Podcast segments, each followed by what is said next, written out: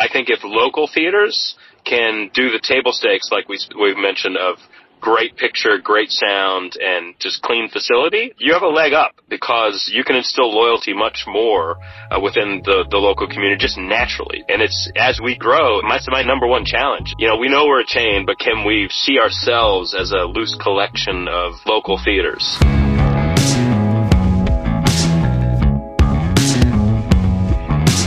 This is the Box Office Podcast. I am your host, Daniel Loria, the editorial director of Box Office Pro, the only publication in North America exclusively focused on covering the movie theater industry. Once again, joined by our co hosts, Rebecca Pahle, deputy editor of Box Office Pro, and Shawn Robbins, chief analyst at Box Office Pro. In this week's episode, insights from a live webinar that we hosted with Anthony Laverde, CEO of Imagine Entertainment, Tim League, co-founder and executive chairman of Alamo Drafthouse, and Bob Bagby, CEO of B&B Theaters. But before we get to that point, Rebecca, Sean, how are your weekends? Did you guys get to catch anything in the movies? I know the Oscars happened. We'll go over a quick recap of that in a little bit, but let's start with the positive, I guess, if we had any positive movie going experiences this weekend. Uh, I, I, did, in fact, on uh, on Friday night. I saw The Lost City, and I, and I know uh, Sean, we're going to go over the the box office for that. But I really enjoyed that film. Like I, I thought I would enjoy it because I like Sandra Bullock, I like Channing Tatum, but I uh, it was it was better than I thought it even would be. You know, it was funny, it was romantic, it was sexy. It was. I sound like I'm writing the the Blu-ray, you know, blurb for the back cover, but I really enjoyed it. Sean, did you get to catch anything at the movies? I didn't get to go to the theater. I spent most of last week making a beeline to catch up on Oscar nominees. So uh, I did a lot of that right. at home while doing chores. I managed to watch uh, Drive My Car and King Richard, ironically enough, was the last one I ended up watching, uh, which both I enjoyed. So that was pretty much my movie weekend up until Sunday night. I'm so glad that the Oscar nomination for Best Picture for Drive My Car has opened uh, Ryosuke Hamaguchi to uh, a wider audience, really. This is a filmmaker that's been making fantastic films out of Japan for the last decade, really, in terms of international appeal. Breaking through from the art house to the mainstream. Guys, Drive My Car was available not only at streaming services, but major circuits in the United States playing this three hour adaptation of a Murakami novel, let's say, not the easiest three hours to sit through, Sean, at home? Or how, how did you find the sort of three hours to say, let's go with this uh, literary adaptation from Japan? Uh, it was it was forced. It was delayed, and I say that because I knew that the, the runtime going into this, I'm pretty sure it was the longest of the Best Picture nominees. So I kept putting it off and putting it off, and by the time Friday afternoon hit, I just said to myself, you know what, I need to watch this because I want to be able to sit down and really immerse myself into it rather than get to Sunday afternoon and not having seen it yet and really feel like I just have to watch it. And I'm glad I did. Like it was, it is a long film, but it, it, it uses its time to tell what's really a beautiful story. I was kind of nervous that it would be a lot more of a, a, depressing film, so to speak, just knowing the synopsis.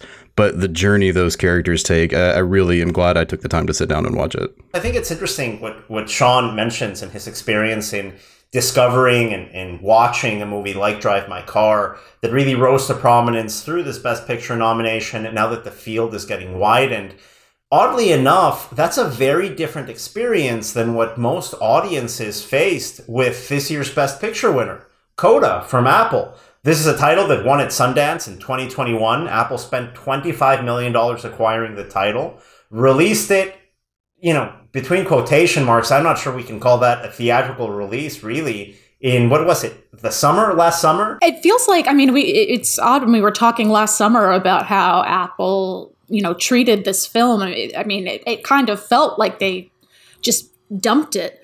And uh, I, I never would have thought we'd, we'd, be saying that it won Best Picture. I, I haven't seen the film. I, I have no thoughts as to its quality. I'm, I'm extremely happy for it that a film um, you know, with a message like Coda is is I mean, you gotta imagine that this is going to get more people to watch it.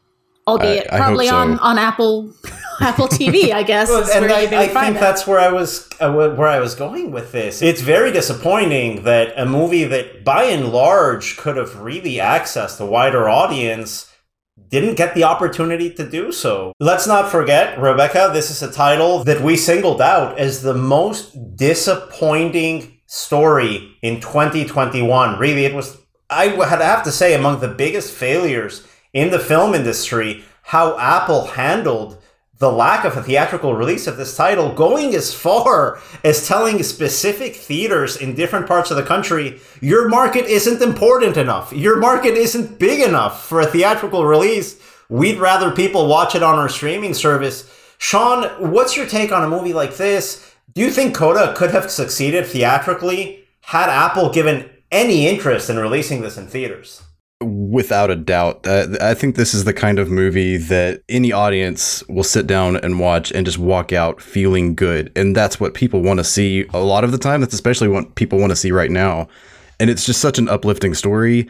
It goes into the background of, of a of a culture that not a lot of people know enough about. And those those things I think really coalesce into making this the kind of movie that pre-pandemic would have been the sort of film that released around the holidays, maybe expanded in the winter, and would have had a very strong box office run under quote unquote traditional circumstances. I really wish that this movie had had that opportunity. And we talk about diverse movie going audiences. One of the co stars and producers in this film is Eugenio Derbez, one of the biggest stars in Mexico. We've seen Derbez have massive, massive hits here in the US through Pantelion titles in the past. This is something that I completely agree with you, Sean. I'm glad that it won Best Picture. I think it means something that it did. I'm happy for it. But the fact that Apple really didn't prioritize putting this in enough screens, in theory, I guess having something available in streaming makes it more accessible. But it's very telling for me, guys, that for audiences wanting to see the Best Picture nominees in a movie theater across the country, the three hour long Japanese drama is easier to find on a screen than the very audience friendly American indie movie coming out of Sundance. And yeah, Daniel, you have to imagine that the availability and the mind share of the nominated films comes into play when you consider that this year's Oscar telecast was the second least viewed of all time. Uh, you know, and part of that, you, you, know, we're still in kind of in this pandemic era where fewer films are, are being released and fewer of those quote unquote major award films, which gives some of these more independent titles the opportunity to sneak in and get awards that they probably wouldn't have in a non pandemic year. So that's good. But uh, I think there's one thing that people will remember from this year's Oscars, and it's not Coda. And maybe that's one of the reasons why it's good that this is the second lowest Oscars telecast in history. A completely reprehensible and embarrassing event unfolding in Los Angeles as Will Smith going up on stage and physically assaulting Chris Rock. The Academy Awards instituting a code of conduct in 2017 in the wake of the Me Too movement to really just ensure everyone's on the same page on proper behavior at the Academy Awards Obviously, that was thrown out the window. No one really seemed too bothered by it. Uh, the gentleman that physically assaulted the other gentleman on stage was able to stay there, go up, make a speech. Uh, yeah, incredible events unfolding, deeply embarrassing, I think, for the industry. Certainly a low point in the history of the Academy Awards. If you want to find out more hot takes on that, you can literally go anywhere. We're not going to go into a lot more detail. Anywhere other than us, and yeah, we are proud of that. Not to go through that. Yeah, this is really taking an event that used to be a cultural cornerstone and really denigrating it to the point of being really part of the conversation of reality TV show culture, the sort of coverage that you'll find in the checkout aisle of supermarket magazines so as, as we've said, we're not going to get too much into detail of that, other than it was uh, really extremely unfortunate to to have a night like this end in such a scandal. And uh, you know, the, as as each year's Oscars, and it behooves us uh, to start looking ahead to the potential nominees and winners for next year's Oscars. Which films are really going to break through the cultural conversation? Uh, to that end, Sean Morbius is coming out. Yes, finally. the movie no one no one has been waiting for after 15 release delays. Apologies ap- apologies for the Morbius snark. It's not You know, it's it, I love a good superhero movie. I'm a big fan of, of Venom and Venom Let There Be Carnage. So I know the reviews for this one haven't been great, but Sean, what are we looking at in terms of a range of for their opening weekend? I hate to say it, I think the range is shrinking in a way that we don't really like to see as release gets closer because of a lot of reasons. Uh, this is a movie that the internet and fans have really had a lot of caution when it comes to watching every single trailer that's come out. We haven't seen that kind of excitement that I think the Venom films drove as they got closer to release, or certainly and, we, Spider-Man. and we've seen trailers definitely try to kind of latch on to the cultural Yeah. phenomenon that was No Way Home and, and, and Venom with like, oh, Easter eggs, this is taking place in the same universe. Yeah. and it'll be interesting to see because we don't even know what the official critics reviews will be. That the embargo goes down on Wednesday, uh, which will be a day after we record this. But we've heard the early reception from the unofficial uh, channels. And uh, yeah, I think just combined with the expectation and the fact that a lot of other films come out right after it to steal attention away. This is this is probably a movie that maybe at one point had a shot at at around a 60 million opening because of that Marvel name. I think the Marvel name still counts. I think it probably still gets it over 40 million, but it's looking like that 40 to 50 range is is probably going to be about where it lands. Now, I had no idea what this character was, what its history is, until I went to CinemaCon last year, saw that footage in the Sony presentation. I described it at the time as evil Super Dracula. I insist, I think that would be a better title for this film.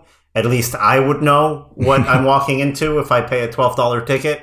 Sean, what's the familiarity or the popularity of this character with audiences? That does anyone care? Is this even a, a villain that people can get excited about, like a Venom, like a Joker, something that the nerds are gonna really freak out about and, and buy tickets to come back? Yeah, it's it's definitely on the lower scale. If we look at anti-hero movies that have done well re- recently like Venom and like Deadpool, even compared to those, Morbius is not nearly as well known, or at least among fans, not nearly as popular. So it already comes in with, if you want to call it a disadvantage on that end, a disadvantage. You know, having the Marvel name again, I, I think that's something we're all going to repeat. That that's that's the selling point here, and Sony has made that very clear in the marketing. Uh, if if this were not attached to that universe in some way, we would be uh, even more conservative in expectations on this one. And I think obviously the, the wasted potential here is the appeal of its star, Jared Leto, who has a little bit of a Nicolas Cage light thing going on after movies like House of Gucci and his performance in the Apple TV Plus series We Crashed. There's a quirkiness there that might have been fun. Venom, I think, had that aspect where Venom seems like a movie that didn't intend to be as bad as it was, but that was actually really fun, and the sequel played into that.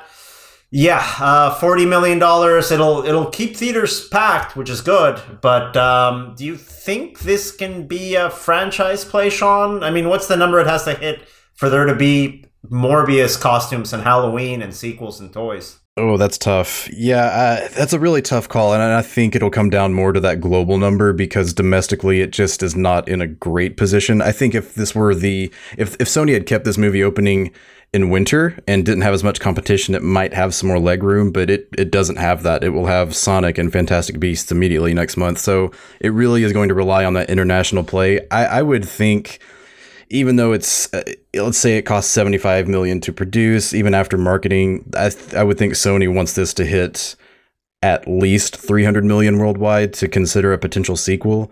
Worst case scenario they can still bring this character back. They're clearly building a universe around these spider-man related characters. So the question is will we see morbius come back in somebody else's movie or his own movie and it's hard to tell Sean, I'm interested to hear from you uh, what you think Morbius's competition is going to be next week from the holdover titles that came out this past weekend, um, and, and none of which really seem like they're they're going to try to hit the same audience. Certainly, The Lost City and Morbius don't seem like they're going for the same crowd.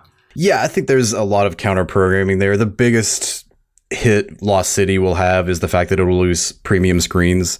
That will cut into grosses to some extent, but I think the reception for it will really benefit it. Honestly, for for any moviegoers that are considering seeing either of those films this coming weekend that didn't already see The Lost City, this could be one of those types of situations we haven't seen very often in the recovery part of this pandemic so far where a new opener comes out and it might not necessarily be the first choice for for for moviegoers. It's it's very challenging to to kind of look at that perspective now that we're getting back into a groove of these high profile releases on a virtually weekly basis beginning this spring. And I think The Lost City is kind of the early example we'll see of one of those movies that sticks around for a while as we go into summer. And that opening weekend performance, like you mentioned last week, Sean, was crucial, not only for where we are in the calendar right now, but for how the schedule is going to play out. 56% of that opening weekend audience being female, and 46% of the audience being above the age of 35. And now moving on to that number three spot that Rebecca mentioned earlier, RRR, the Telugu language title, finishing in third place, massive overperformance Sean, that $9.5 million debut from around 1,200 screens. Do we have any background on how these titles usually hold in the marketplace? It usually depends, but I think the general trend has been that they're pretty front loaded. In this film's particular case, that's going to be true because a lot of those sales were for Thursday night. Uh, but either way, I mean, whether we call it front loaded or not, like you said, it's, it's a huge success. It again goes to show the necessity of having that variety of content in theaters that this is a film that was probably overlooked by a lot of people. We didn't even offer a forecast on it until last week. And that's very typical for these types of releases. But at the end of the day, this is a huge over, overperformance, as you said, and certainly the kinds of releases theaters will be looking for more of going forward. Speaking to variety, I mean, this last weekend we had kind of a, a big, exciting, frothy uh, Hollywood rom com. We had an international film, RRR, and then we had from A24 the more kind of kooky independent film, Everything Everywhere All at Once, from the Daniels, the directors who did Swiss Army Man a few years back. That film debuting uh, to 509,000 from only 10 screens giving it a $50,000 per screen average, which is the highest so far of the year uh, for a specialty title. Daniel, I was really interested to see that um, to coincide with its national expansion, or leading up to its national expansion, rather, on April 8th. This film is getting some IMAX screenings, which in the past have been pretty much reserved for, well, the Morbiuses of the world. And you know, I actually have a ticket to go see this on IMAX this week. IMAX actively working with event cinema titles, with concerts, and now going to the specialty market, something as niche like this title that only opened in 10 screens with a massive 50,000 per screen average. Sean, Rebecca, to give you guys context, the opening weekend of Spider Man No Way Home last December, that per screen average was 59,000. Sean, looking at that April 8th nationwide expansion of a movie like this, it would be irrational of us to expect this to be even a $50 million film. But what do you think the ceiling is for this movie? I think this past weekend raises the ceiling. It's very hard to tell how high this can go. Typically, we've seen A24 releases. They have a very loyal following. I think they've built their brand very well, and that's why they've been able to release films wide like this a lot more often typically we would see their movies open anywhere between the high single digit millions to maybe middle of middle teens. I think this falls into a similar range prior to this weekend's results. Uh, but it's also a movie that I've, I've been increasingly bullish on. I think it's marketed really well. I think it has some of the most mainstream potential out of the A24 releases up to this point. The only thing working against it is the fact that so much content comes out in April. It's almost an embarrassment of riches with how many films are going to be coming out within the next few weeks but this really could be the test of the water of how many can survive at the same time. And this is a counter programmer through and through, so I wouldn't be surprised to see it go above expectations. And we'll be seeing what those midweek IMAX numbers are for everything everywhere all at once as we go into the weekend. And as we talk about premium screens, premium auditoriums, this premiumization of the movie going experience, optimizing off peak, Rebecca, we've been saying these buzzwords on the podcast for the last year because that's really been such a drive of what exhibition has leaned on in re-engaging audiences with the pandemic. These were also concepts that our exhibitor guests at our Giants of Exhibition webinar shared with our audience when we spoke with them. Absolutely, Daniel. And one of those was uh, Tim League, the co founder and executive chairman of Alamo Drafthouse, a kind of quirky Texas based dine in chain that um, is more associated with, I would say, aesthetic and programming. It's not really traditionally thought of as the kind of cinema that you would go to and find a huge screen. Uh, however, Shortly before the pandemic, they did launch their own in house PLF brand called The Big Show, um, which they are now kind of ramping up on. And it was great to hear from Tim about uh, what thought went into establishing the Big Show to really mesh well with Alamo's very well established brand. So let's take it away here in our feature segment, beginning with Alamo Drafthouse's Tim League.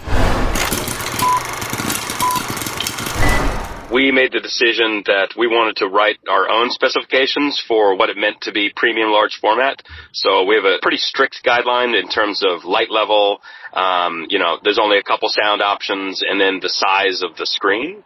And we also wanted to have fun with the brand. We like we like our, our branding on the big show. Uh, kind of harkens back to something that's very important to me: the the age old traditions of ballyhoo and and exhibition. So um, we've had great success with it. And so whenever we're going to be building new units or taking over others where the where we have room to put in a PLF, it's it's an integral part of anything new that we're going to do. It's the results have been strong and uh, the response from our guests has been amazing, especially for the tentpole movies. Like a movie like Batman, watching it in PLF, it's it's there, there is no comparison to have the immersive picture and uh, the almost is equally important uh, the immersive sound. So it's it's very much a part of the roadmap forward for our expansion.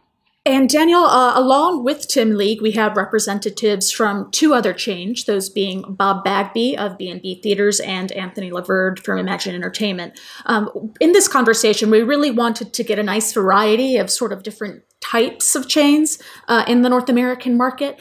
B&B, obviously, that is the sixth largest chain in North America by screen count. So their relation to premium large format, that might be a little different than an Alamo, for example. Yeah, uh, Bob Bagby from B&B Theaters joining us and talking about not only PLF, but his circuit's involvement in bringing in different movie-going concepts in their locations. For those for listeners who aren't too caught up with the movie theater business here in the United States, B&B Theaters is the largest family-owned and operated circuit in the United States. It's actually the fifth largest circuit in the US, number six when we talk about the North American market, which combines US and Canada. They are located mostly in the Midwest, in the middle of the country, and they've introduced a variety of concepts, not only in premiums, but also other types of innovations into their circuit. They've got this screenplay concept that brings in a children's play area uh, in specific auditoriums for those family audiences. They've brought in a live performance space in one of their multiplex locations, and they have their own PLF concept, the Grand Screen, which is powered by the CGS and Cinionic solution. Why don't we let Bob Bagby tell us a little bit about how B&B Theaters is exploring premiumization in their circuit? We just put in our very first laser projector. We put in the Cinionic powered by CGS in our theater in Blacksburg, Virginia, in our large uh, grand screen. It was extremely impressive, and obviously that's something we are going to do as some of the series ones and things are needing replaced. Very expensive, so you know there's a lot of lot of things we have to work on, but that's something we'll be investing in. Uh, the other thing I'd mentioned earlier, some of these larger theaters that have more screens than we need, you know, we're doing some things like taking out screens and gutting it and turning it into uh, entertainment center with you know bowling and arcade and and uh, bigger bars and things of that nature. Uh, we we found during the pandemic, particularly when things kind of cleared up, but the studios still weren't giving us money. That the bowling provided some steady revenue for us. It's expensive to put in, but uh, ultimately uh, you know, it's something we're definitely looking at. So I think you'll see us putting in several more entertainment centers in the coming years. And that was Bob Bagby, CEO of B&B Theaters, talking about their premium strategy. I mentioned this a second ago, Rebecca, how they've introduced other types of concepts. Let's bring Bob back on to speak about this screenplay idea and how they've incorporated live performances in some of their locations as well. Screenplay is something that we have in a few locations. We actually have like a playground in the auditorium. The kids can play 30 minutes before the movie. You have a small upcharge and then the kids, you know, sit down and watch the movie. And yes, they do sit down and watch the movie because they're excited to see the movie. We always say it gets their wiggles out, right? Before the movie starts. and our whole thing is I take my grandkids and they are not good all the time. You know, they're, they're be, the young ones are talking when they get up, but it doesn't bother anybody else in there because we all have kids and so they all kind of get it. So we just want to start them young in going to the movies and, and their love for the movies. The other thing, we, you know, a lot of us have big, you know, 18, 24 screen, whatever complexes that we just obviously don't need that the, the market has changed. And so we're looking at how to use some of those auditoriums. You know, our sweet spot is 12 to 14 screens maybe. And then what do we do with those other screens? And in, in our Shawnee location, we put in B&B Live, which is a live performance space. And I was telling you guys before, we use it for, you know, we work with a partner, a, a local theater group that does musicals and plays, but we also rent it out for dance recitals and we have the Miss America and the Miss Kansas pageants there, all kinds of things. But the clever thing that I did after being a father raising two daughters, I built the bar right outside that auditorium. So you can go out, have a beer, watch the game, and then somebody from your family can text you, okay, she's getting ready to go on. That's been very popular. Uh, we're doing some other crazy things. One of our places we have taken out all the seats and put in bicycles for a spin class. And so you can, you know, be riding on the, you know, watch the big screen and as you're riding and you're going down the aisles. And, uh, so that's been interesting. We have, have a comedy club in one of our places. So we're just trying to think of anything out of the box that gets people in our buildings. And when they're in our buildings, they see our posters and maybe they'll come back and catch a movie. And while they're there, hopefully they buy some popcorn. And I, I, do want to point out, uh, Daniel, that Bob Bagby did specify that those spin classes in the movie theater, those are not feature length films. They are trailers, they are shorts. People are not showing up to eat popcorn and exercise on a spin machine during like a three hour what, Batman. What would you like to watch? Maybe drive my car just if you're on an exercise bike for the three hours of drive my car, that might be a good workout. You never know. Might get might not smell too good by the end of it. And as I mentioned before, we also had Anthony Laverde, CEO of Imagine Entertainment, another chain that, like B&B, over the past two years has grown when it comes to both locations and screen counts. It is the ninth largest circuit in North America, cracking the top 10 for the first time. And like b&b they've done some really innovative things surrounding alternative content alternative programming. Um, they have their imagine after dark series where it's uh, kind of like b&b's you have a live performance venue. Um, anthony actually estimated that last year there was a record 5% of imagine's revenue that came from alternative content and uh, That's huge. it's huge, and and one of those yeah. things that they actually launched in December. This really caught my eye when I when I saw it. I'm not a betting person. I'm not a Vegas person, but they took uh, one of the auditoriums from one of their theaters in their home state of Michigan and turned it into this big, fancy looking uh, sports betting venue. So uh, I was kind of like a Vegas sports book concept, right? But just mm-hmm. on a like big screen. That's interesting, especially now as sports betting is becoming more normalized here in the states, as it's legal in more and more places. That's fascinating. And it's also uh, it's also a concept that we've uh, more recently seen Marcus Theaters uh, kind of dip their toe into as well. But let's hear from Anthony on the subject. We had actually thought about this concept and, and began the process um, pre-COVID. So uh, with the advent of, of online wagering uh, in the state of Michigan and, and, now many other states we operate in, we, you know, we, really wanted to bring, bring Vegas to our guests. And as Bob said earlier, we, we had the capacity, the extra capacity to change a, a auditorium and, and make it a full feel of a Vegas style sports book. And it's, it's 42 feet of LEDs. It's heated recliners. It's wooden tables to hold your laptop or, or your device while, while you're, you're placing your wagers and full service to your seat. And we, we really thought that, you know, you don't need to fly to Vegas to have the Vegas experience of a sports book. And in most cases, you don't have to drive a few hours to, to your, your closest local casino. So um, it's it's the first one we have in our, our Royal Oak, Michigan location, and we certainly intend to build more, and we're looking forward to partnering uh, pretty soon here with a national operator to, to really have some fun with it. And you mentioned, Rebecca, that Marcus Theaters was actually doing something similar in their Gurnee, Illinois location. They're calling it the Wall, they're branding it. Really interesting to see exhibitors dip their toe into different ways to engage moviegoers with non movie content.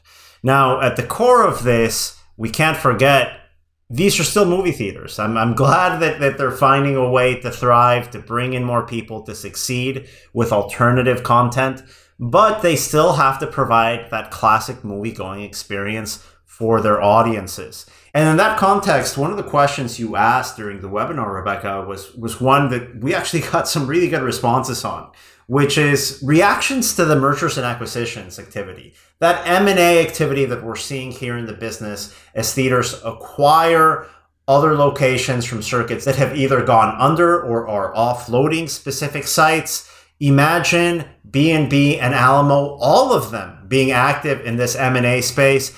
Anthony going into detail on his reactions to this trend.